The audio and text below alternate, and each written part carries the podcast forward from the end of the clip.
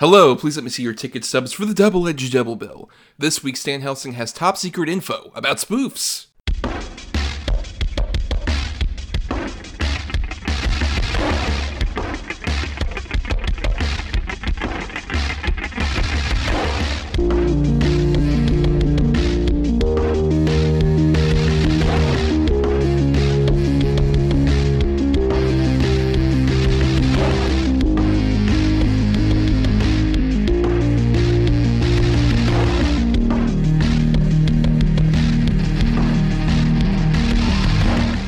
Each week, Adam Thomas and Thomas Mariani will come to the table to discuss the randomly selected yin and yang of a double feature.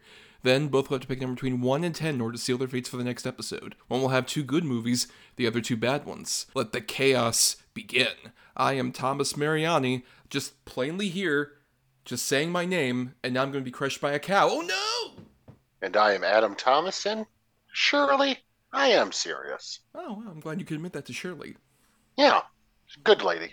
Our behind the scenes producer who we've had this entire time, who we've never mentioned before, Shirley. Mhm. Yep, she's also a part-time waitress at the local truck stop diner. Great lady. Oh, Has Look. pineapple earrings. Wonderful. look, look, I would love it if Leslie Nielsen Drag was our producer this whole time. Mm.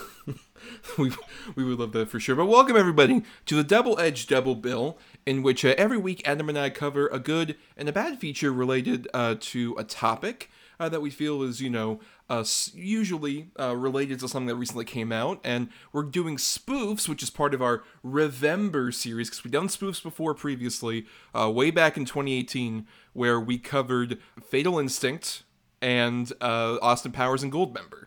And I, yeah, not a great episode, uh, especially for you. Um, I, I like one of those movies, and I really detest the other. So I don't know. I thought that was. I re-listened to that episode recently. I think it's a fun one, especially uh, your wife was on the show, who has been on Uh, a couple times. don't remind me. ball and chain, am I right? The, the, the jokes everyone loves, just like ball and chain wife. Am I right, Mhm. fellas? Take her, please. Hey. Perfect. Not at all dated and awful material. Nope. We are returning to the world of spoofs because Weird, the Al Yankovic story, recently came out on the Roku channel uh, for free. Anybody can watch it. I watched it uh, a couple days ago, and I thought it was fun. Like it's it's a very appropriate Weird Al biopic for all of its inaccuracies and appropriate stupidity. We are going to watch that as a family tomorrow. I'm excited. Hmm, that'll be interesting. Um, it's I would say it's like PG thirteen fare. Yeah, so well, Lily's not going to watch it. She's going to walk away. There's no Right. question. Spoofs is a genre. Uh, when we did our initial episode, unless you said it as much, Adam, it's one of your favorites, right? Yeah, I love a good spoof movie, man. I love a good send up. There, some of my favorite movies are spoofs, but I don't know that it's necessarily my favorite. One of my favorite subgenres because there's a lot of bad. But when it's good, it's great. I mean, you know, think of like the first Naked Gun movie, maybe in part two, part three, nah, not so much. But like Hot Shots and you know the Mel Brooks movies and Airplane. I mean, some of them are just fucking classics of comedy. Yeah, it's interesting because I did revisit a bunch of those spoof movies that I hadn't watched in quite a while, like Airplane and The Naked Guns and stuff like that. Uh, appropriate given one of our features is uh, belongs to that sort of uh, the Zucker Abrams Zucker school of spoofing, which I guess that's that's the thing is like the evolution of the spoof genre pretty much has like you know obviously go back into comedy and see like specific parodies of like movies and music and stuff like that. But in terms of film, like the spoof as a genre really kind of kicked off with like Mel Brooks, especially with like Blazing Saddles and Young Frankenstein in the 70s.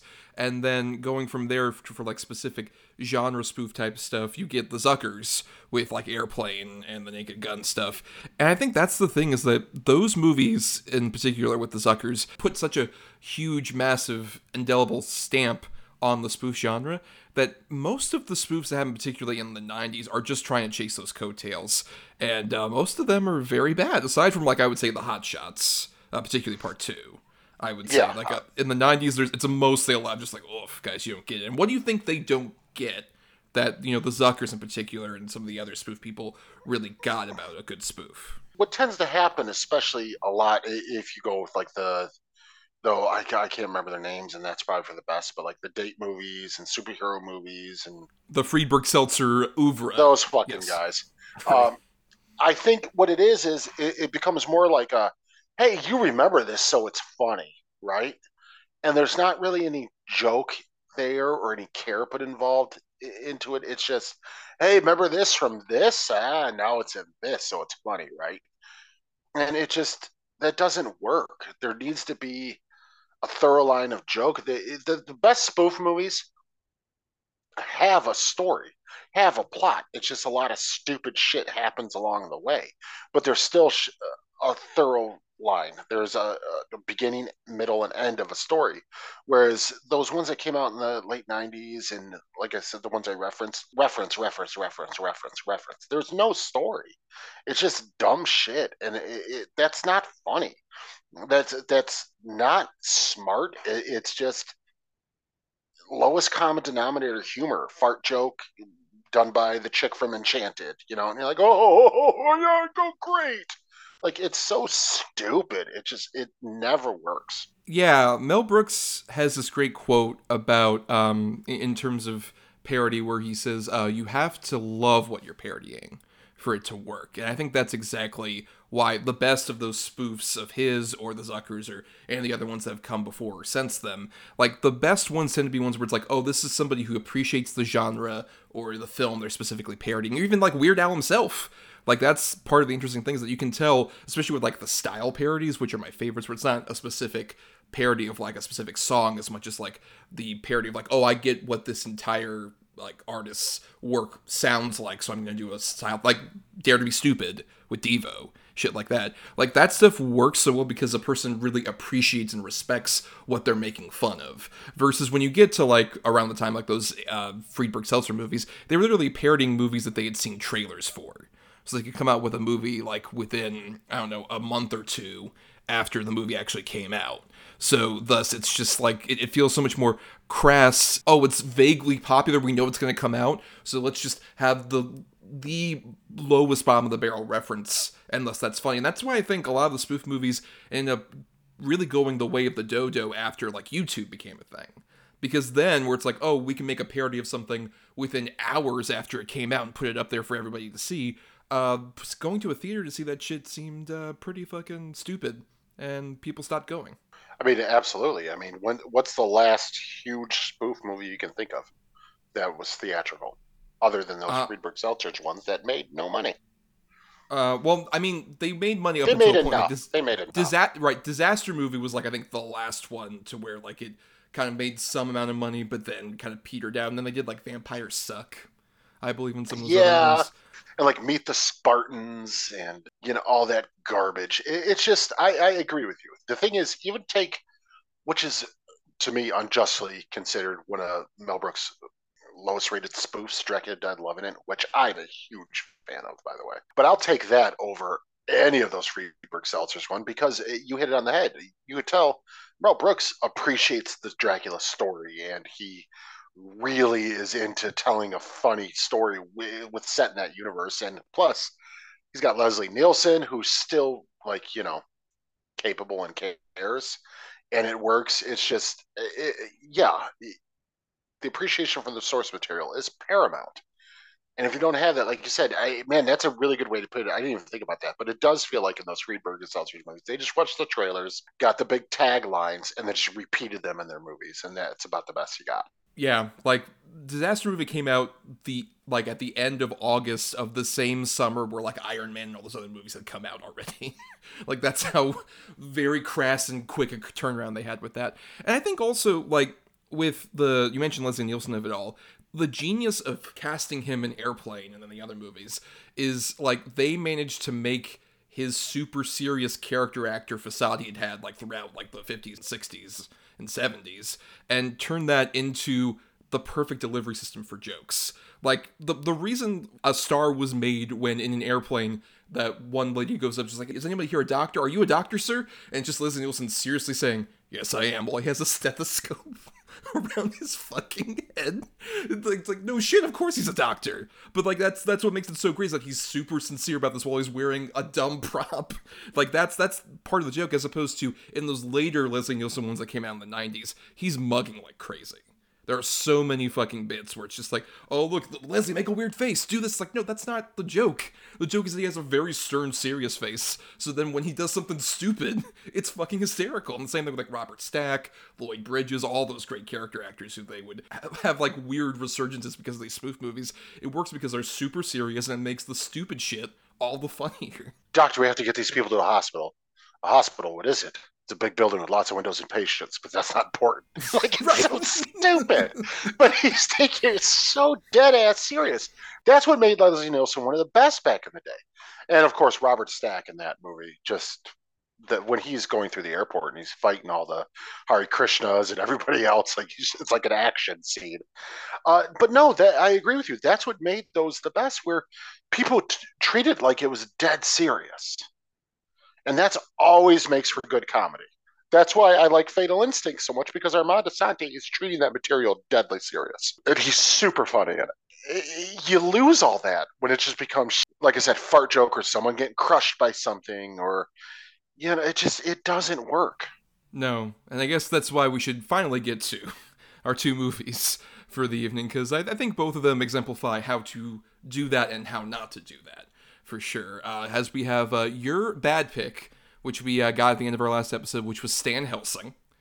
Um, and then my good pick, which is was chosen uh, one of my choices, but also was voted on by our patrons, patreon.com slash dedbpod. Uh, more on that later. Um, and we ended up with Top Secret, one of the Zucker Abrams Zucker movies. But uh, let's uh, let's pull the band-aid off, Adam, and let's get to our first feature here, Stan Helsing. And legend has it that Van Helsing can save us from this curse. Van Helsing! Van Helsing! Did you say Van Helsing? No, I didn't say Van Helsing. I said Stan Helsing. I work at a video store. Yeah, we carry porn. Schindler's Fist. How Stella got her tube pack. Six degrees of penetration. You're welcome, Grandma.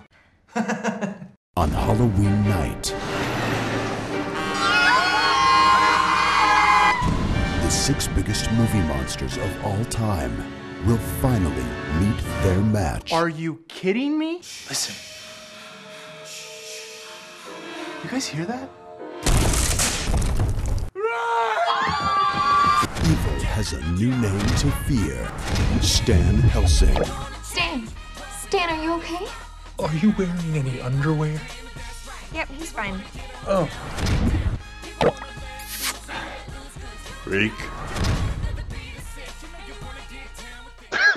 it's so bad. We, we, we, have to do this, Adam. Oh, we God. have to do this. Discuss this a bit further. So, Stan Helsing uh, came out October 23rd, 2009. It's directed and written by Bo Zenga, um, who, this is his only feature film, uh, though he does have a co writing credit on Soul Plane, uh, a great comedy classic. Yep, that sounds about right. Yeah, um, and basically, if you couldn't tell from the title, this is a horror spoof uh, where the the vaguest possible plot synopsis I can give you um, is that the titular character Stan, uh, played by Steve Howey, works at a video store and is tasked by his manager to be like, "Hey, before you go out to your big Halloween party tonight, you need to take these videos over to the boss's mom's place."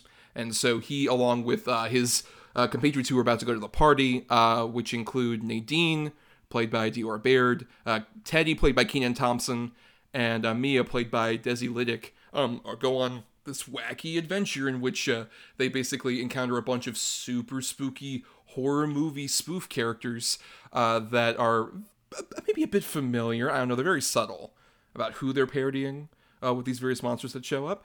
Um, and uh, yeah, some other people show up, including uh, we mentioned him earlier, but Mr. Leslie Nielsen.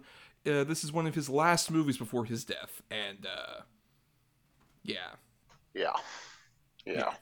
I'm not convinced that Stan Helsing wasn't the cause at this point. um, this movie's fucking terrible.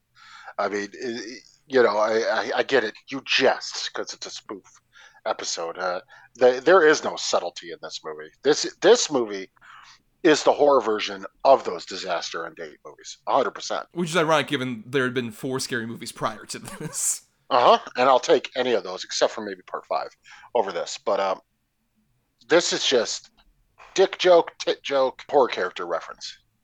Repeat, rinse, repeat, and that's it.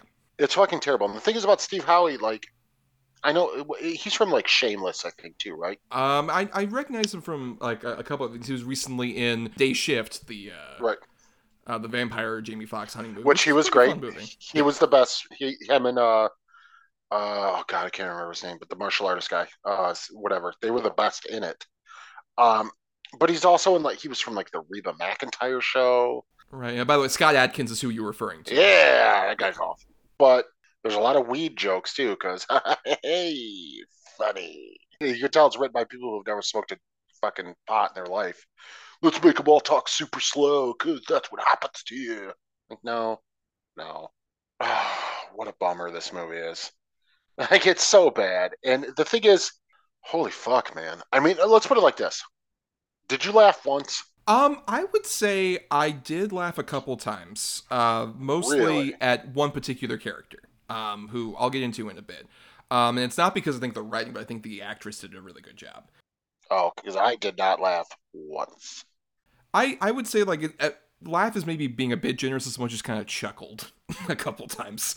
Um, but I'll just say it right now. Um, it's uh, Daisy Lydic as Mia, uh, who was kind of like the bimbo character. I think on paper right. there's so much like awful, shitty, like very like oh blonde jokes that they give her to do. Yeah, yeah. But I think she commits to them pretty well. Particularly, there's a bit where like, oh my god, I'm gonna die in a slutty nurse dress. No, you're not gonna die in a slutty nurse dress. Oh great, because I had a different outfit. I really liked it. I wanted to put it on. Like she like like her delivery. I think she's been in a couple other like of these comedy movies, and I would say like not another teen movie. is another spoof movie and such. And I think um, she does as much as she can. I think I don't think any of these actors are like terrible necessarily. I feel bad for them if nothing else because it's just like you're trying, it's just not working. I'm so sorry for. Oh yeah, no, our, our main four, none of them are like unwatchably bad. It's the material that they're given is just ooh, bottom of the barrel. But they are trying. They are definitely trying. Right. I mean, like, look, fucking Kenan Thompson, obviously, like, this is mm-hmm. early in his SNL career, and it's so surreal seeing him in the superhero outfit having grown up with all that, where he played a character called Super Dude, who was a right. much better parody of fucking like a genre from like a kid show in the '90s versus this piece of shit. You know, the thing is, everybody in this is so thinly written character wise. Obviously, you got Stan Helsing, who's the stoner guy, who's super horny, and you got Kenan Thompson, who's the they constantly call him chubby and fat, who's super horny. And then you got Diora Baird, who's got big boobs, and we're going to reference that constantly. And you got the blonde who's dumb and doesn't wear panties a lot. Like, okay, we like you got it. It's the lowest hanging fruit, and they go back to it so many times, so many fucking times, to where within the first half hour, you've probably seen every joke they're going to do. It's just they keep retelling it just with a little bit of a twist each time, but nothing changes the thing is, like, I'm not necessarily opposed to this. Like, we mentioned Scary Movie, obviously, which those movies, uh-huh. shockingly, don't hold up extremely well. I know you're all very surprised by this fact. That's no, but there's still some funny bits to them, though. Right. That's the thing is that I would say, particularly the first three, I think have enough funny bits to make them kind of watchable. And I think it's because you have really committed performers who they at least give the space to do weird things, like Anna Faris. Oh, dude, Anna Faris in the first three is is some of the best, like sort of slapsticky spoof acting in a long time. Or also, of course, Regina Hall, who's amazing. Like the whole bit in Scary Movie 2 with like the skeleton that she's Cindy, that's a skeleton. it's so funny. so good. I'm gonna fart on these walls so fucking good. But the thing is, it's it's granted there is a lot of things in those movies that don't hold up, but there's still a certain level of charm to them. There's still really funny bits that happen here and there, like the whole Chris Elliott stuff is really funny. It's oh, gross, two but is it's amazing. Funny. Yeah, for sure. Yeah, he, he's great.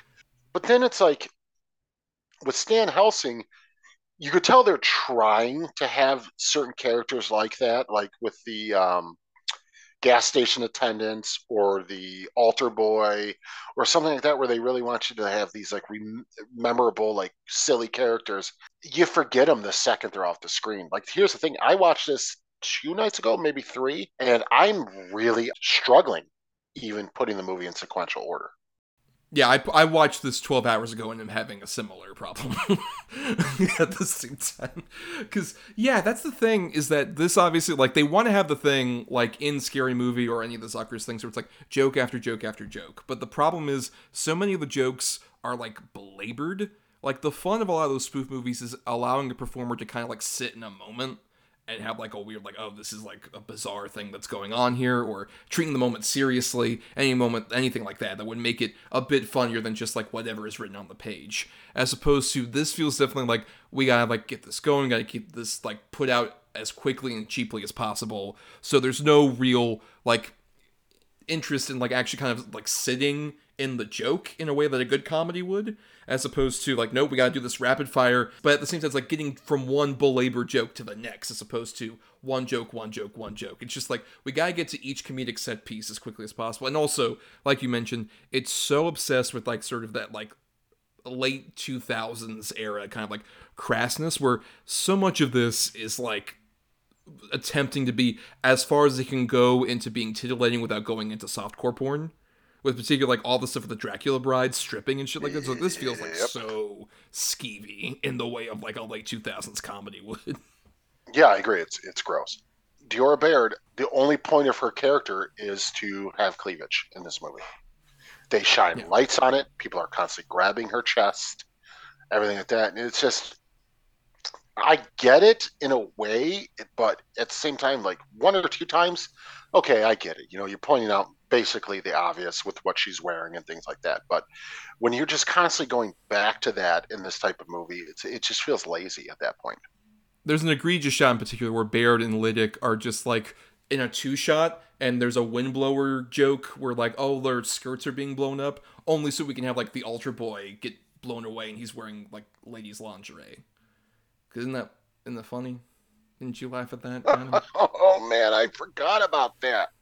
Just like the rest of the movie. it's dumb. It's stupid. You've seen it. That's the thing. There's no joke in this that you haven't really seen before. I mean, it, it's it's not even just that we're like obviously humor necess- It's hard to like get extremely creative jokes out of every new like fucking movie or whatever. But it's like even if you're gonna repeat a joke, that's fine if you can have some new spin on it or some interesting version of what's being put out there, as opposed to like with the the horror movie parody characters. We should mention you've got the parody of Chucky called Lucky. Great. Um, you've got the parody of Jason Voorhees called Mason, played by Ken Kirzinger, who had played Jason previously in Freddy vs. Jason. And speaking of Freddy, we've got the Freddy parody, which the, the, the most clever joke possible they could have of calling him Freddy with a W. I mean, that's that's just genius, Adam. I don't know about you, but that's like that's like true comedy. Comedy gold. Like it was written Yep. by Dane Cook himself. Yep, and of course also Michael Cryers, Pleatherface, Needlehead. I'm sure you can't even spot because there's such clever revisions of mm-hmm. classic horror characters who those are possibly parodying. Right. Yeah, you would never guess. Ever guess. And as we said earlier, Leslie Nielsen does appear in this movie. As at a certain point, they go into a diner when they're at this weird like there's the whole plot thing where like they have to go to a different town and it's actually an old movie studio slash town and there's a working restaurant there that that is later revealed to be a ghostly facade that still comes back it's weird whatever and les nielsen plays uh, the female owner of the bar That's the whole joke. That's the thing. It doesn't go any further into it. Like they could do something with it. But the whole joke is it's clearly an old man dressed as a woman, or it's supposed to be an ugly old woman. That's the joke. And that's it. It goes no further. But wait, but wait, Stan kisses him at the end.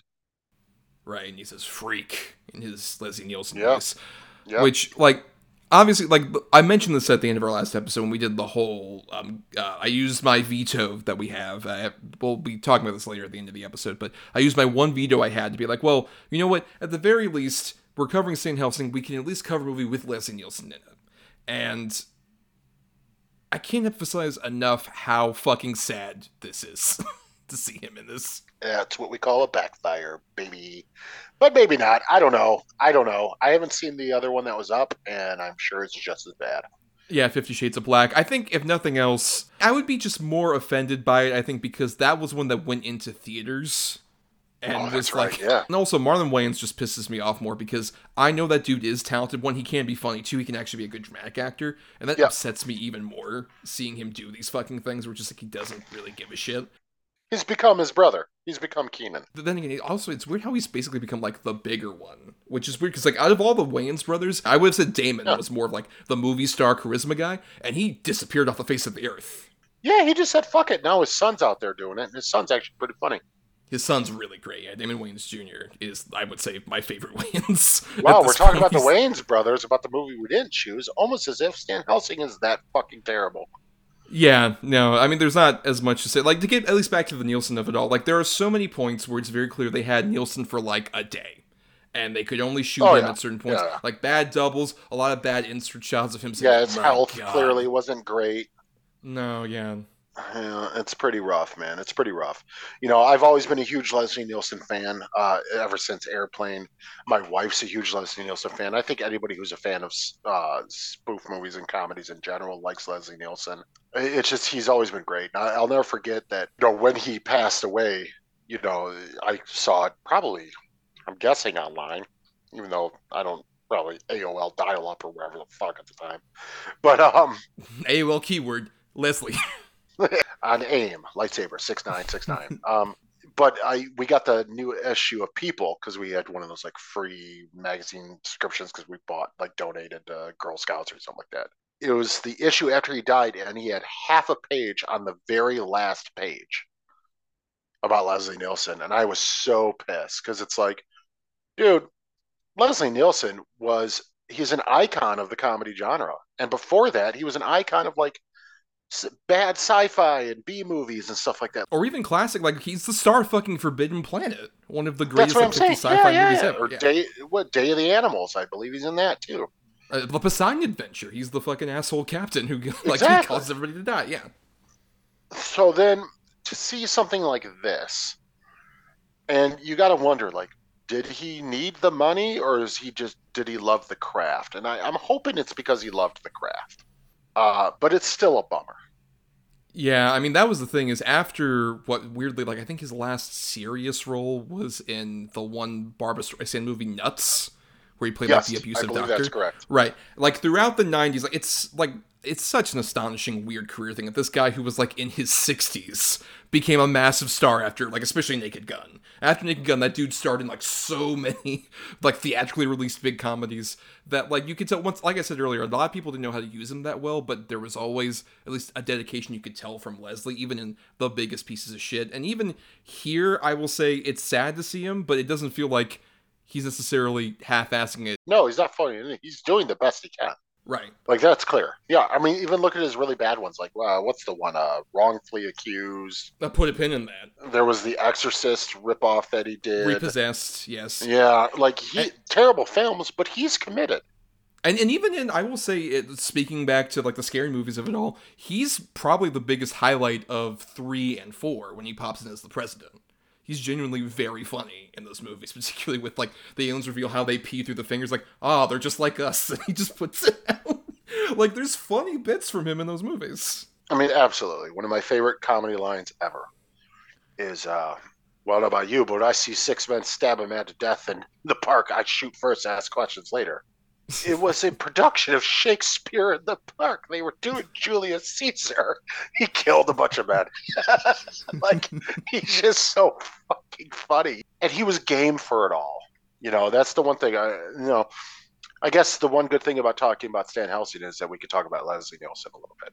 I put him and uh, Lloyd Bridges up there as the two of my favorite go-to like older man spoof actors. Yeah, and it's at least heartwarming to see that, you know, even, you know, a decade or so after his death, I still do see even like younger people post certain things like the gif of him from Naked Gun where he's just like nothing to see here, everything's fine. It's like the explosions are going on behind him in the background. That kind of became a meme. Uh, even as recently as like the last couple of years, and I love that the fact that like his style of delivery and comedy works even to like a modern audience. Like there was a great video uh, where somebody edited him from Naked Gun into footage from that Detroit video game. Yep, yep. Or if you watch him where he was doing press conferences, he's using a fart machine the whole time. Oh, he loved those fart machines. Yeah, a lot of a lot of stories of him using the fart machines. Anyway, Stan Helsing's terrible. yeah, right. R.I.P. Leslie. R.I.P. Do a real one.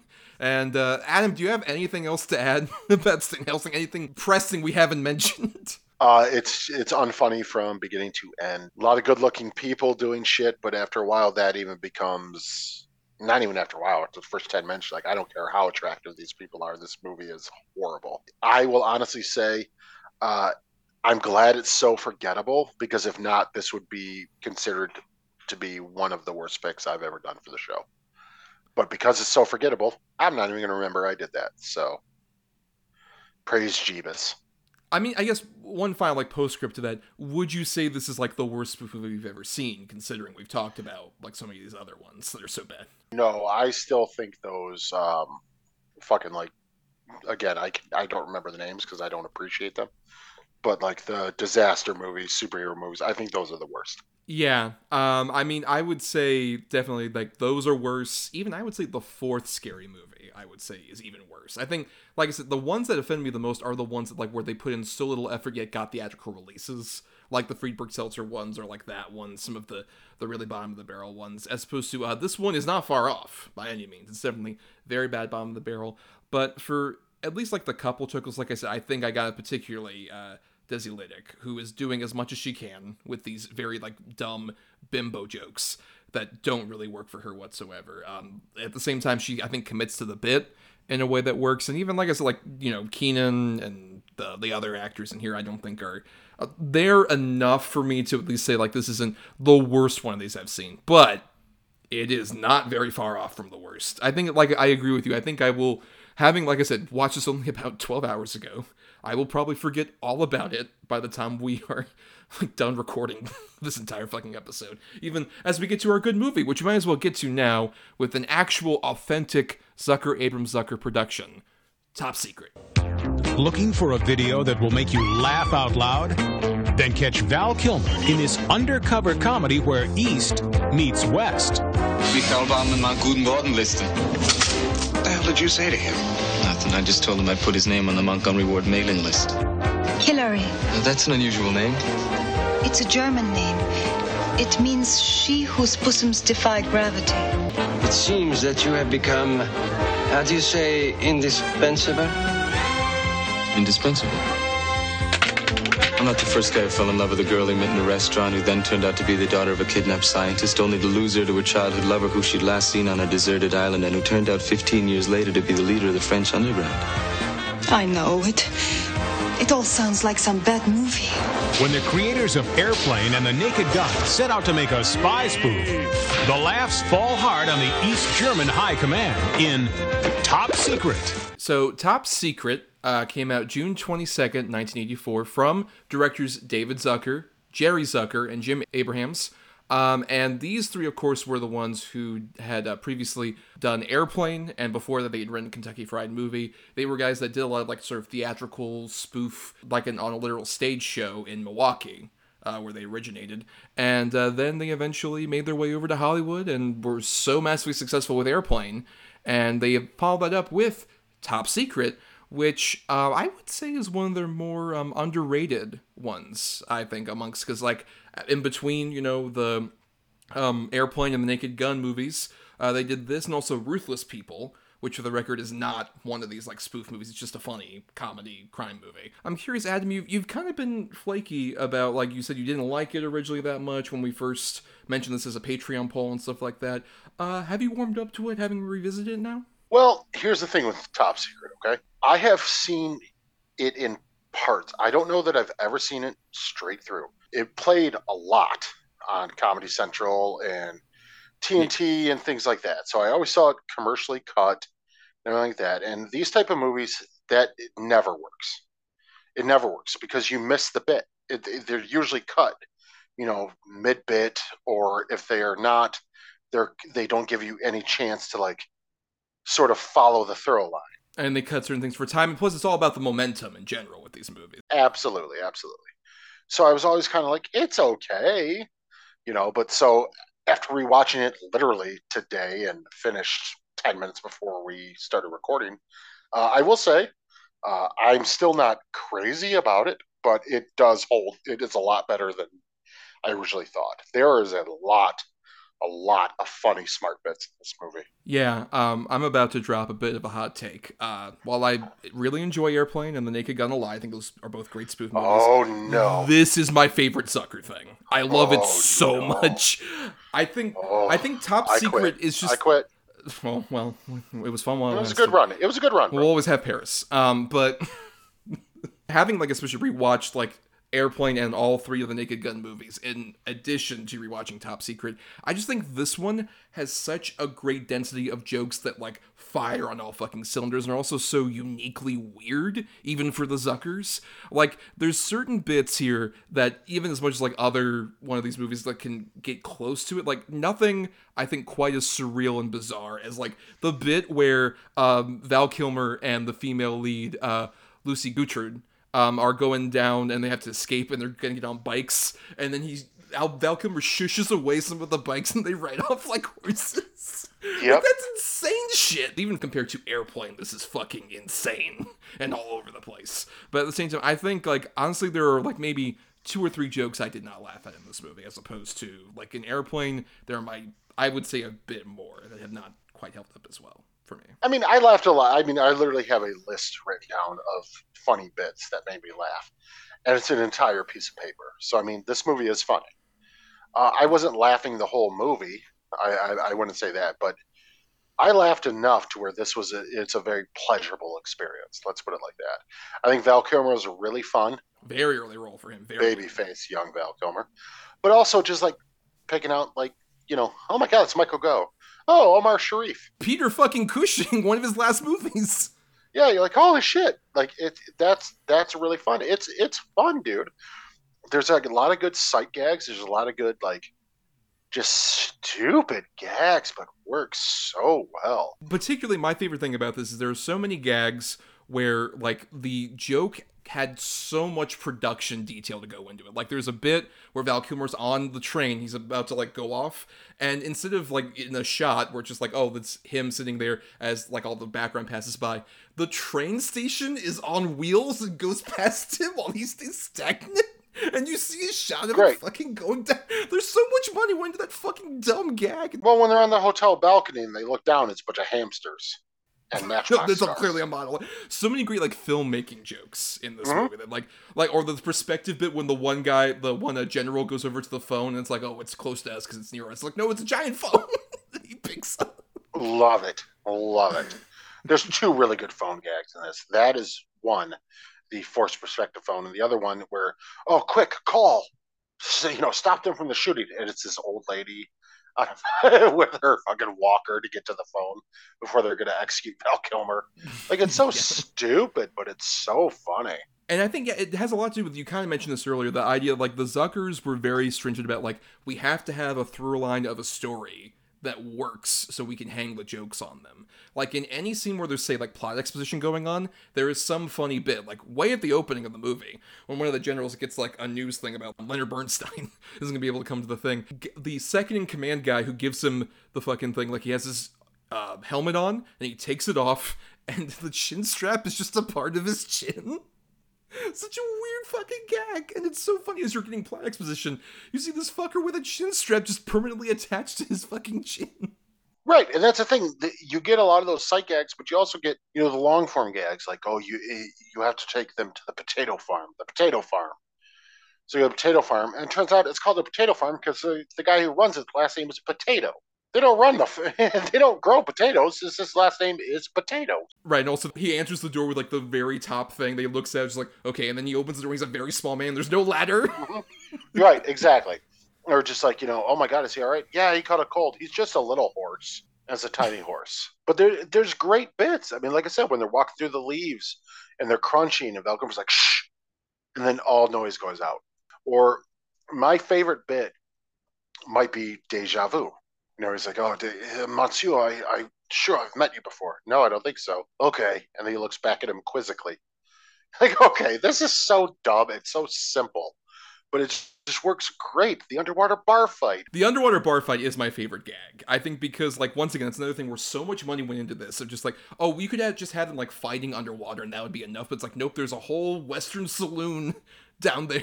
There are cowboys playing poker underwater that go underneath after with a madam who's like, you know, into Val Kilmer. She's like, "I'll see you later," and he does the finger guns at her. They do the whole thing he picks up a cowboy hat like that. and dusts it off. That's the mm-hmm. thing is I think this one does such a great job with like just the density of jokes and also just the amount of money that goes into these jokes. I think just makes it all the more elaborate and funny to me. And I think to prevent this from going full on to just like this joke was funny, this joke was funny, this joke like listing that off necessarily. What do you think I guess maybe separates this from Airplane or the Naked Gun movies compared? Like what what makes you think this is maybe slightly lesser in your opinion? I mean, I, I wouldn't go lesser. It's just more or less. Uh, for me, it'd be nostalgia. I mean, that's the only reason. Uh, You, know, I've I've seen. I grew up with Naked, Naked Gun and Airplane, especially, and seen it so many times. Can quote it almost from front to back. This is kind of a new one for me. Doesn't make it bad. Doesn't make it better. Does it just? It's still solid, but I just have more of a fondness memory for uh, like Airplane and things like that. I think you can consent at least this is better than the Naked Gun sequels. I think particularly three, right? Definitely three. Yeah, two's still funny. Uh, Robert Goulet, classic. Goulet has the best sort of eyebrows to react off of those. Yes, like the moments where they would have people like silently be like, "What? What's happening?" and then move on. Like he had the gray eyebrows for that. But this movie even has that too in a way that I think also works. for like there's the bit where uh, the Val Kilmer talks to uh, Lucy Gutteridge, and he basically like lays out the plot. He's like, "I'm not the first guy to fall in love with a girl he met at a restaurant," and it turns out she was the head of Secret Service, blah blah whatever. And he's and then she's like, "I know it sounds like something I have a really bad movie." And the way they look sheepishly at the camera, like I've seen other people do gags like that. I agree with you. It's a gag that's been done a hundred times, but when there's full conviction behind the gag, it works. Right, especially like the fact that her and Val Kilmer have the perfect looks like sheepishness. It's not even like, oh, our, our camera's looking at us. We're not winking to the camera. It's like, guys, we're sorry. Yeah, then we're in this movie. It's kind of bad. like they're, they're they have guilt on their face. There's like emotion to it. hmm No, it, it's a really smart, funny movie, and it, it does really well with sort of the, you know, spy genre, Cold, not Cold War, but like post World War II Nazi Germany. Like everything works in this. It's super funny. It just, it, this is one I, I honestly think it's crazy how under the radar this one sort of has gone, especially being the well, I guess because Airplane was such a massive hit to where I mean, Airplane is sort of in the cultural zeitgeist. Top Secret isn't, but I do think it deserves to be. I really do. I can see why this was not nearly as commercially successful as Airplane because if nothing else, that w- came out at the right perfect time where it was parodying not just like Zero Hour, which is the movie that they were inspired by, the old 50s one, but all the 70s airport movies. Mhm. And it came in at just the exact right time to like completely decimate that, like the disaster movie genre in general. Came in at the perfect time to be that kind of like massive comedy hit. As opposed to this one, it's parodying much older source material, and it's not even doing a specific parody. Really, the only specific parody, and the the one that feels like the weakest, quite frankly, to me, is the whole Blue Lagoon thing. Which is still funny though. There's still funny gags in there, yeah, like the whole thing of like they build the house out of the hut, and it's like the shelter, and it's got like a garage door opener, or it's like we Mhm. explored each other's bodies, and there are like bunches of people on top of each other, and shit like that. It's so dumb. But the thing is, that's what I want out of parody movies. I want the dumbest joke. But you know, and even like we said in the talking about the last, I don't even remember what the hell the name of it is. That's how much I like that movie. Uh, but where they go for the lowest hanging fruit, well, you can go for low hanging fruit, but if you do it in an earnest, fun way, you're not just doing it because we have to make a joke here, we have to fill in the quota. In this one, there are moments where they do that. I mean, the part where Omar Sharif comes in, he's crushed like a car. And then she goes across to open the glove box and her breasts are on his face and the antenna rises. Like, that's low hanging fruit, but it's still funny. A, because it's Omar Sharif. That's always great. But B, it's like, it's a payoff because you saw the car crush happen 20 minutes before. And then he walks in as this fucking thing. Well, and also there are a bunch of gags even in between, like the bit where like the antenna goes up. Like there's a whole thing where it's like, can you? Uh, it's in the glove compartment. Can you reach it? And he goes underneath. The horn hits and stuff like that. Yeah. It's so stupid, but they do it in such earnesty that it makes it funny. Well, there's an intelligence to the dumbness, which I think is like the key to like a great spoof movie. There it's you like you go. can have dumb jokes, but if you do them in a way where it's just like you thought about the internal logic of this dumb fucking bit doesn't make any sense. Or even if you don't think about the internal logic and you just do something very quick, like one of my favorites is the bit where one of the German soldiers gets thrown over the castle walls, and then you cut to a shot of him falling, and then he breaks like glass. like they're just very quick about even jokes like that, where it's like that doesn't make any logical sense, but here it is anyway. Let's go to another joke. Like that's the thing is like in every shot almost there is a joke in this movie. I mean, to the point to where, you know, after my favorite bit is probably the whole reverse thing with Cushing. It's so dumb, but it's so funny. Right, but then but so much work went into choreographing that fucking joke. And then they go upstairs, and you know, you see all their clothes and all stuff. And she's, you know, telling them this sexual story. Like it's okay, but turns out she's reading a book. You know, and then they go to kiss, and they and they crush the guitar between them. Like it's so fucking funny and they start making out and there are the multiple fireplaces, which is beautifully paid off when they have the whole like post romantic discussion as they're parachuting oh, down. The best. and they make out, the and then best. there's a fucking fireplace with a parachute. and I, I think it's a lot of like we mentioned this earlier about Leslie Nielsen, that sort of like treating the material seriously so it makes the jokes work.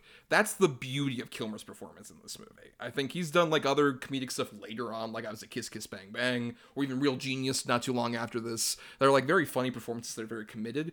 But here it's even more sincere because he feels like he's just like, I believe in the internal logic of I'm a weird Elvis style pop star who is performing in front of all these women, but at the same time, stupid shit is happening. Like the song he does where it's all about like, "Oh baby, please don't leave me," and he's gonna be like, "I'll I'll kill myself if I'm not with you." And they're all the different methods of suicide, like the noose and the oven and the train tracks that are on the stage. Like he believes it so sincerely that it makes even those jokes just like so fucking funny to see it on his very young baby face that is so committed to the bit. Well, I mean, if you're going to say anything about Val Kilmer, Val Kilmer's a very serious dude. So for to see him do these this type of role, even if it's an early role or not, you just know like, oh, he's fully committed. Like he's a fully committed actor. So yeah, it makes it better. It makes it so much fun. You know, I think that's really, you know, you you asked me earlier, and I think that's sort of what hits it on the head with these good spoof movies. When a, if it's a virtual unknown, or b, it's someone you know is a serious actor who just is going to be like, yeah, I'll be silly, and it makes it funnier. Right, that sincerity is what makes it funnier, mm-hmm. and al- yeah. also credit to like even like as funny as like some of the bits are, where like he, so many musical numbers where he's singing and dancing like to very silly songs. Uh-huh. He sings all those songs, and yeah. him fucking doing those like Elvis style dance moves, like particularly the bit where he does tutti frutti at uh-huh. that one uh the big. Oh, yeah, he's dancing thing. his ass off. He's like bending his knees like he's fucking Elvis Presley, and it's just like, damn, Austin Butler found a ditch. Come on, this guy. Another one with Kilmer where it works so perfectly is the whole bit where he gets knocked out and it's just like he's in the prison being tortured, but he's dreaming that he's like in school, in the class, in school. It's like I didn't study for the exam. I love his look where he's just like, "Oh no, I didn't study," and he's flailing his arms. Yeah, wakes up and he's getting whipped. Oh, thank God. Oh, thank God. uh-huh. mm-hmm. Dude, no, okay. And I don't want to turn this into it, but the thing that made me laugh, the you're turning it into it though. That's exactly what you're doing. I don't care my favorite bit. It's a one one thing. Your, where, I believe your third favorite bit. Well, I don't care. This one made me laugh to where I paused it and had to have my wife come in the room. yeah. Where he goes to escape his cell and grabs the crowbar, which is for some reason hanging on the bathroom sink, opens the top vent, crawls in, and immediately falls out the bottom vent. It's such a simple, stupid sight gag, but I laughed so hard for some reason. Because, like, the, it's the dumbest thing, of course that's what's going to happen, but you'd never expect it. That's what makes a good spoof movie. Of course that's what they're going to do. But when it happens, you're like, I can't believe they did it. It's so fucking funny.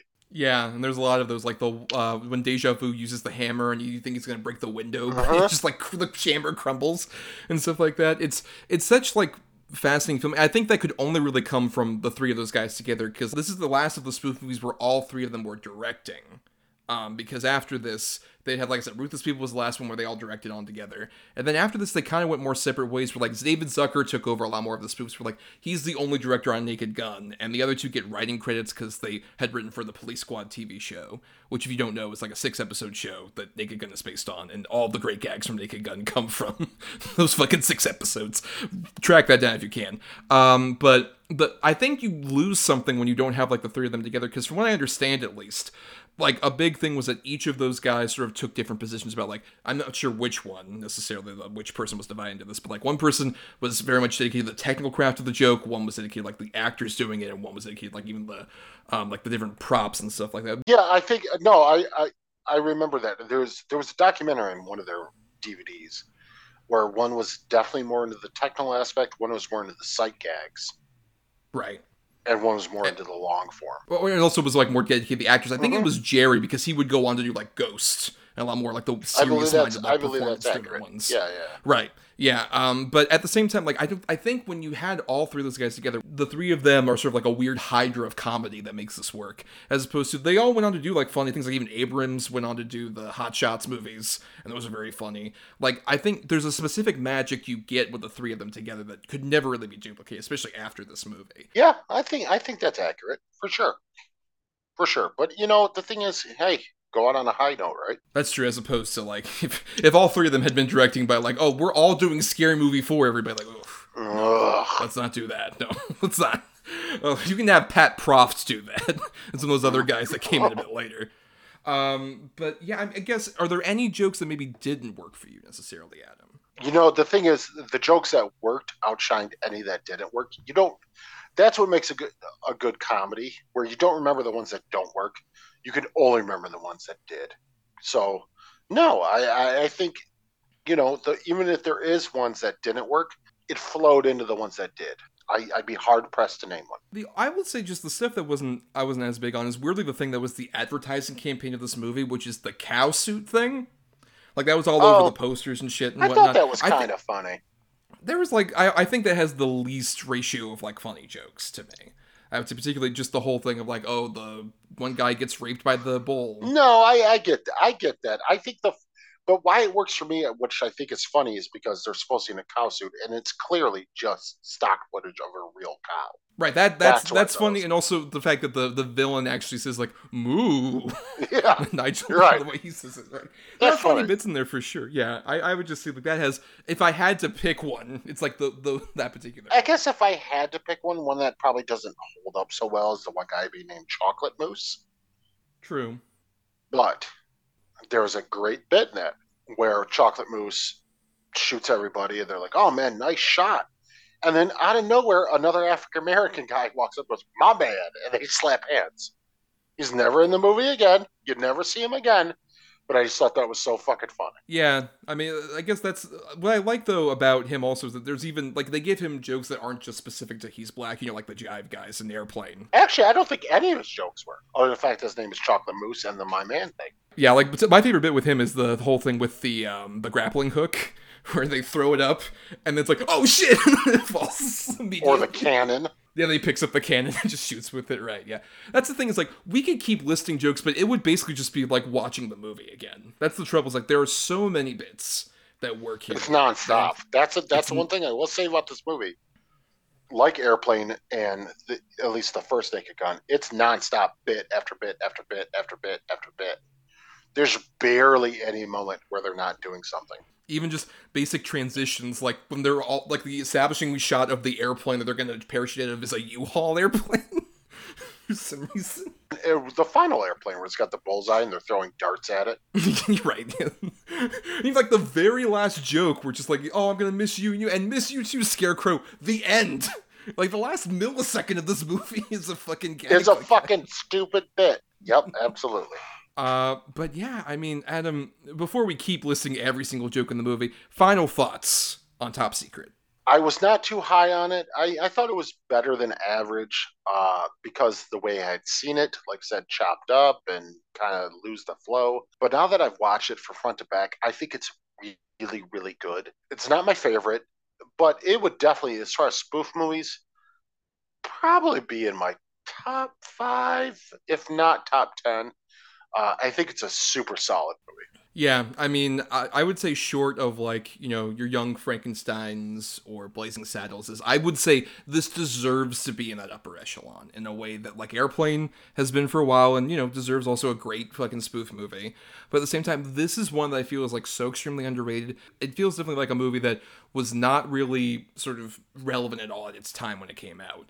But I do appreciate it's had a bit of a cult following, and there are people who are massive defenders of it, and I would count myself among them. I think this one is so consistent with the jokes, and there are so many funny bits that I'm just like, I laughed out loud like consistently throughout this movie. Even just in regular comedies, I rarely do that. Or like I'm literally lolling at what's going on here. Just the craft of every joke, the commitment of the filmmakers and the actors, and just the weird bizarreness of even the storyline.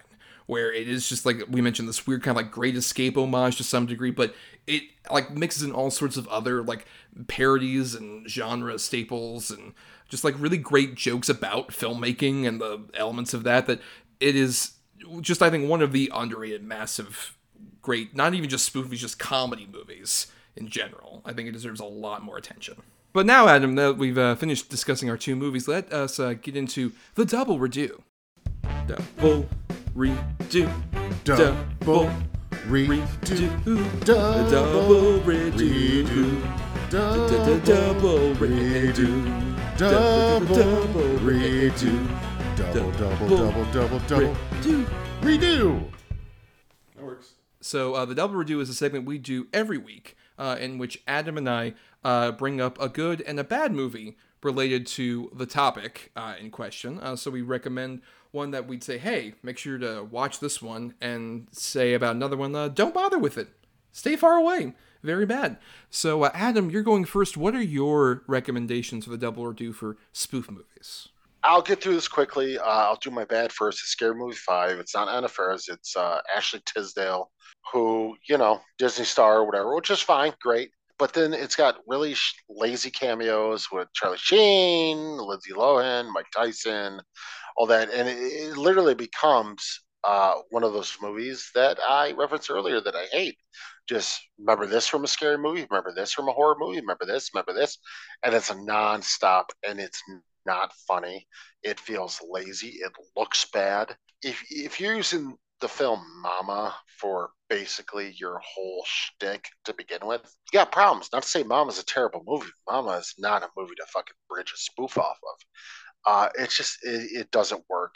Uh, it's the scary movies died. I would say in part three.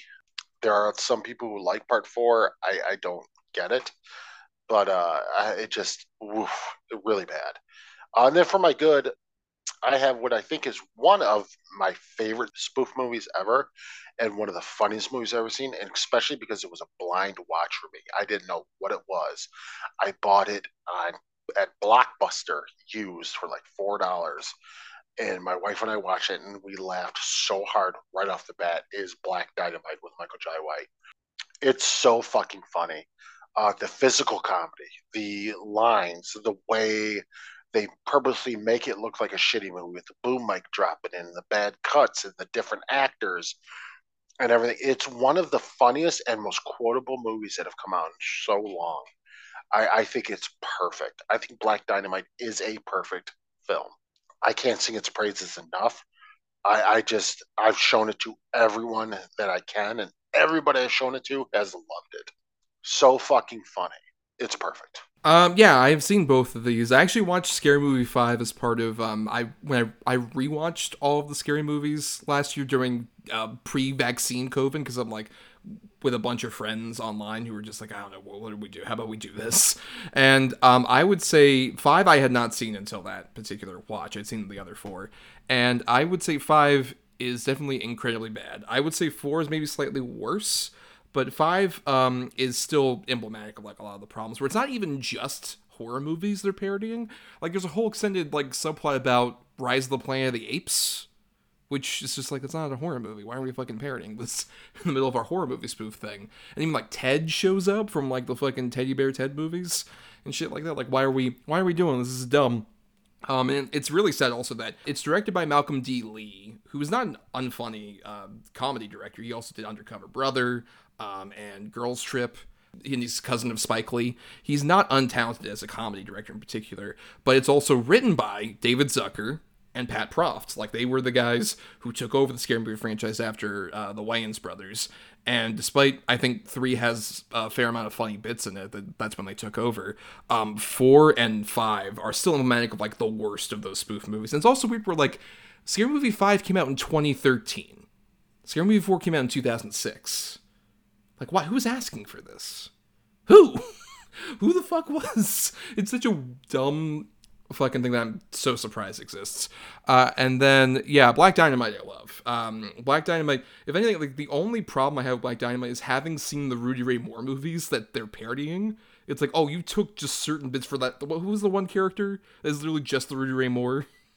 Right? Who just quotes the Rudy Ray Moore gags. Yeah, it's Bullhorn. Yeah, hundred percent. Despite that, there's still like so many funny, like even just once again great filmmaking bits, like where Michael Jai White's de- delivering this like serious speech and like the boom mic comes down and like slaps him in the face and shit like that. Uh, and it, a great commitment, like Jai White, who is like such a great action star. The fact that he like once again treats this so seriously makes it all the funnier when all these dumb jokes are he fucking fights the ghost of Richard Nixon during the ending and shit like that. So funny. It makes that stuff work so wonderfully. And then for mine, um, I'll go ahead and um, I'll say my bad first and quickly as well, just because we kind of talked about most of the points about it. I have Wrongfully Accused, which was directed and written by Pat Proft. It's his only directorial effort uh, shockingly. And he's the guy who like he wrote with the Zuckers, particularly like the Naked Gun movies. He has a co-writing credit because he basically helped David Zucker string along all the jokes that they had done in this show previously. Um, and this was his like only directorial effort, and it's very much a fugitive parody, which um, you know it, it's not an unfair one to parody, and I think there are funny bits in this with like Leslie Nielsen playing the Harrison Ford character and Richard Crenna in his last movie role, sadly, um, following him around as the Tommy Lee Jones. There are a couple of funny gags. There's one all-timer gag, I will say, which is a visual bit where after the whole like they do the train escape thing from The Fugitive, and they have Leslie Nielsen like getting off the train and trying to run away, but the train is chasing him. And there's a bit where he hides behind a tree and he looks behind him, and then the train actually leans over and sees Leslie Nielsen. That's a hilarious fucking visual gag. It's the best gag in the movie. But one gag in the middle of like an 85 minute movie, even, um, is not enough to save it, um, unfortunately. Not the worst of those, like a Spy Hard or some of the other like later Leslie Nielsen movies. There are worse ones, but uh, it's not a prime example either. Just really watch that one train clip on YouTube. It's pretty funny. That's about I would recommend with that one. And then my good is I would say you kind of reference this at the beginning of the show about like, oh, what's the last big theatrical spoof movie you can think of that wasn't one of the Friedberg Seltzer movies? And for me, it would be one that I'm glad has gotten a lot of cult appreciation.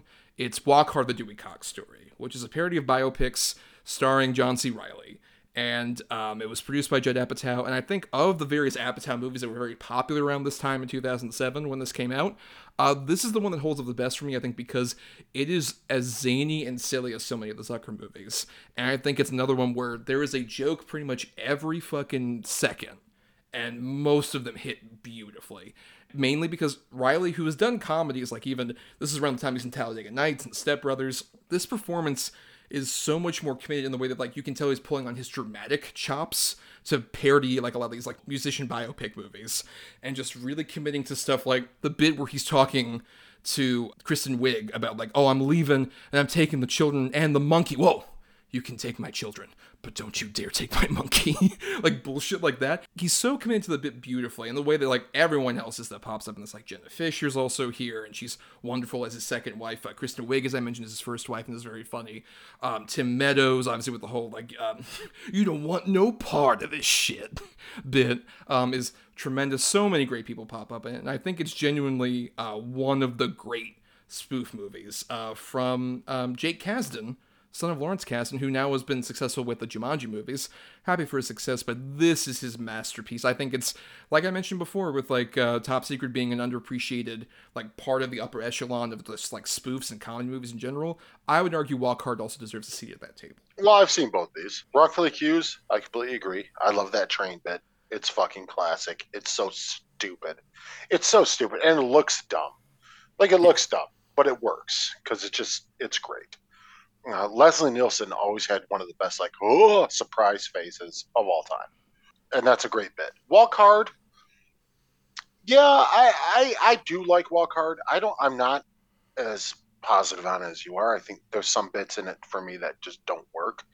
But you also did say that not every bit works. Uh, but I, I, I would agree uh, that, you know, most do. Reilly is fucking gold in that movie. One of my favorite line deliveries ever is John C. Reilly and Walk Hard going, "I'll punch you with a mouth." like, it's so fucking, it's so fucking funny.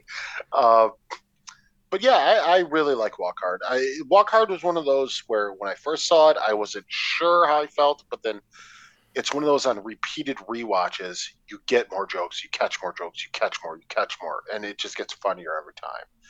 Uh, so yeah, I think Walk Hard is a very criminally underrated movie.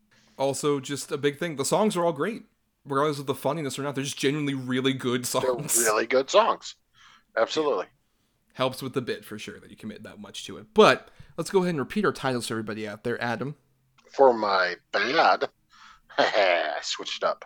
For my bad, I had Scary Movie 5, and for my good, I had Black Dynamite. And uh, for my bad, I had Wrongfully Accused, and for my good, I had Walk Hard, the Dewey Cox story. Oh, also twisted it up. Oh man, we're just really changing everything. We're completely screwing over the formula. This is our spoof of podcasts in general. Spoofing our show, spoof. Hey, we're funny. Hey, give us money. Everyone, like and subscribe. money. subscribe to my Patreon. Yeah, you do. Have you heard about Raid Shadow Legends? for the record, there should be a spoof podcast that is 100% there kind It's a gold mine. We could do that. Actually, anybody who's listening to this, don't fucking steal this idea. We'll sue you. A copyright TM. Don't steal. But yeah, let's go ahead and start getting into the end of the show here, where we'll be doing our picking at the very end for our next episode, so stay tuned for that. But uh, we also want to thank some people before we get down to here, like Chris Oliver for the intro and outro music used for our show. Listen more of his music at chrisoliver.bandcamp.com. Uh, thanks to Christian Thor Lally for our artwork. Uh, follow him at Night of Water, that's Night with a K, underscore of, underscore water, on various socials uh, for all his stuff we also want to thank, of course, our Patreon subscribers, patreon.com slash DEDBpod, where for just $1 a month you become an Edge Lord patron and get access to, uh, you know, polls where you get to pick certain movies we cover, like Top Secret. You all pick that. Thank you, patrons. And you also get to listen to bonus podcast stuff, like uh, we recently would have put out a couple of uh, on the Edge of Relevances, where we talk about recent movies that hit either theaters or streaming, uh, which we did uh, two about Nope and Barbarian. Yeah, they're pretty cool. Yep, and you can uh, listen to those for just a one dollar, or or ten dollars, or thirty dollars, or a hundred, or a, a fucking billion if you want. Come on, Bezos. Come on, Musk. You're already destroying Twitter. Just send fuck. over some of that money to us. and no, we will not pay eight dollars to be verified, asshole. No, not at all. No, for sure. Uh, which, by the way, we should mention. Uh, find us on Twitter. while it's still around. That's true. I will say, yeah, while it still exists, uh, we'll be on Twitter until it eventually uh, gets burned up in a Musk meme or some bullshit that he does. Uh, we'll be on Twitter um, at DEDBpod and also on Facebook. And also, you can submit feedback to us either there or at our uh, email, uh, doubleedgedoublebill at gmail.com, all spelled out. And uh, for more of me, uh, you can find me on various socials like Letterboxd or Twitter, like I said, while it still exists, yeah, uh, yeah. at Not the Who's Tommy and also do some writing at uh, marianithomas.wordpress.com and at film-cred.com. And you can find me on Instagram at Atom or Adam. That's A T O M underscore O R underscore A D A M. You can find me on Letterboxd at Schwandtson. That's S C H W A N D T S O N. And uh, yeah, that's about it. Yeah, you got out of Twitter while it was a good idea too. Oh, I got out a while ago. What, almost a fucking eight months now, nine months. Yeah, and at that time it's just like, oh, Adam, nothing bad's gonna happen on Twitter. Everything's gonna be fine. Yeah, fuck Twitter. I mean, its current state, especially, like, fuck that shit, for sure. Kind of fuck it forever. Yeah, I mean, like, look, I, am I'll be on there until the ship officially sinks. I guess. Yeah. I'll be there watching as like as the the band plays on. Yeah, I was whatever. Say, you're going down. You're that old ass captain of Titanic. yeah, the captain goes down with the ship, even though the actual captain will probably like, "See you later." I'm getting my Tesla boat. that doesn't work. It'll blow up. If this boat was electrical, it wouldn't have sank. uh, well, for more of us, uh, for our actual audio uh, content, you can follow us on Apple Podcasts, Stitcher, and other podcasting platforms. If you're listening on Talk Film Society, why listen to all the other great shows here on Talk Film Society?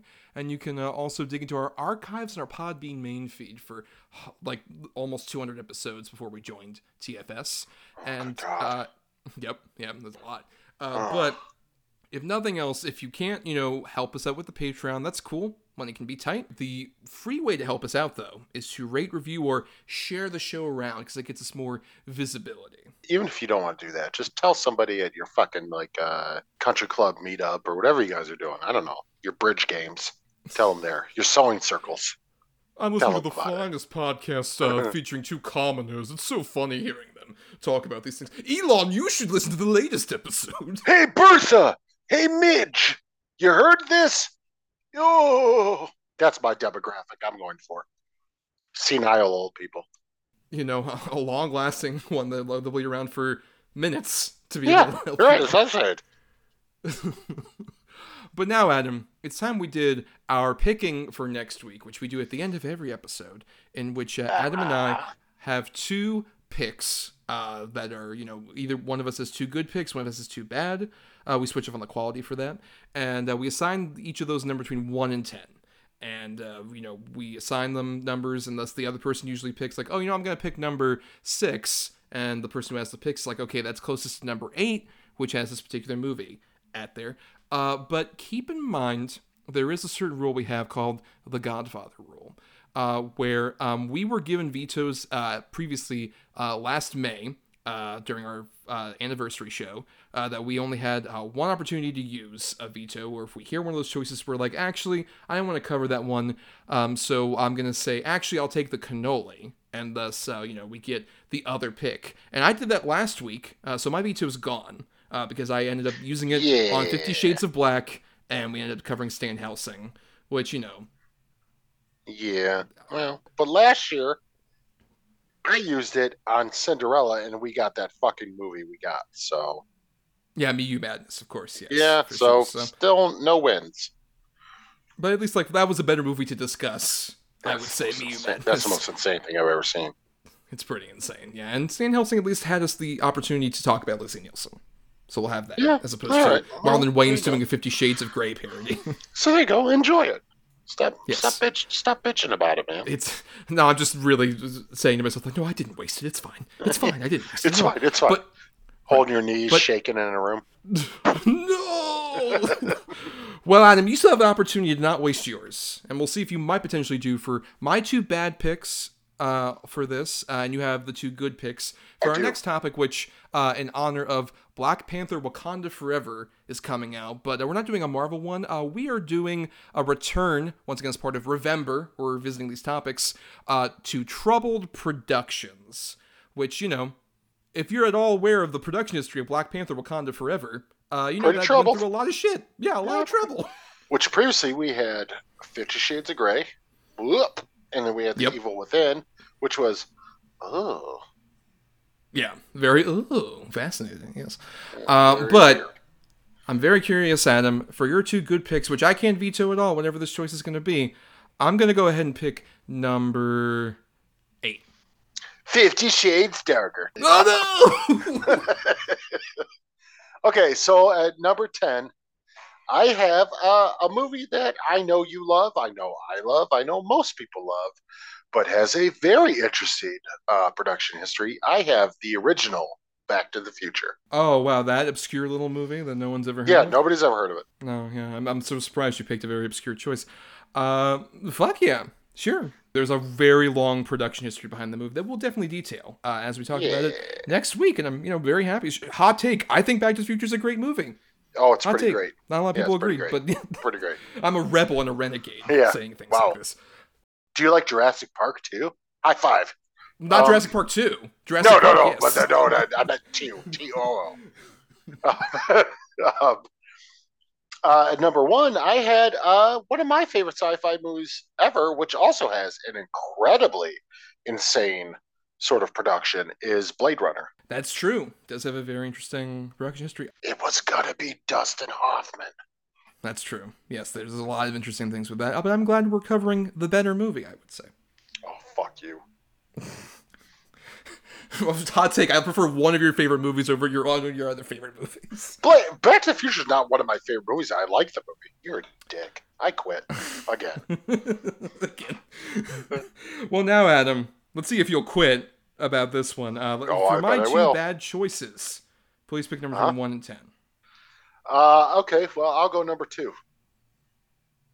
Okay.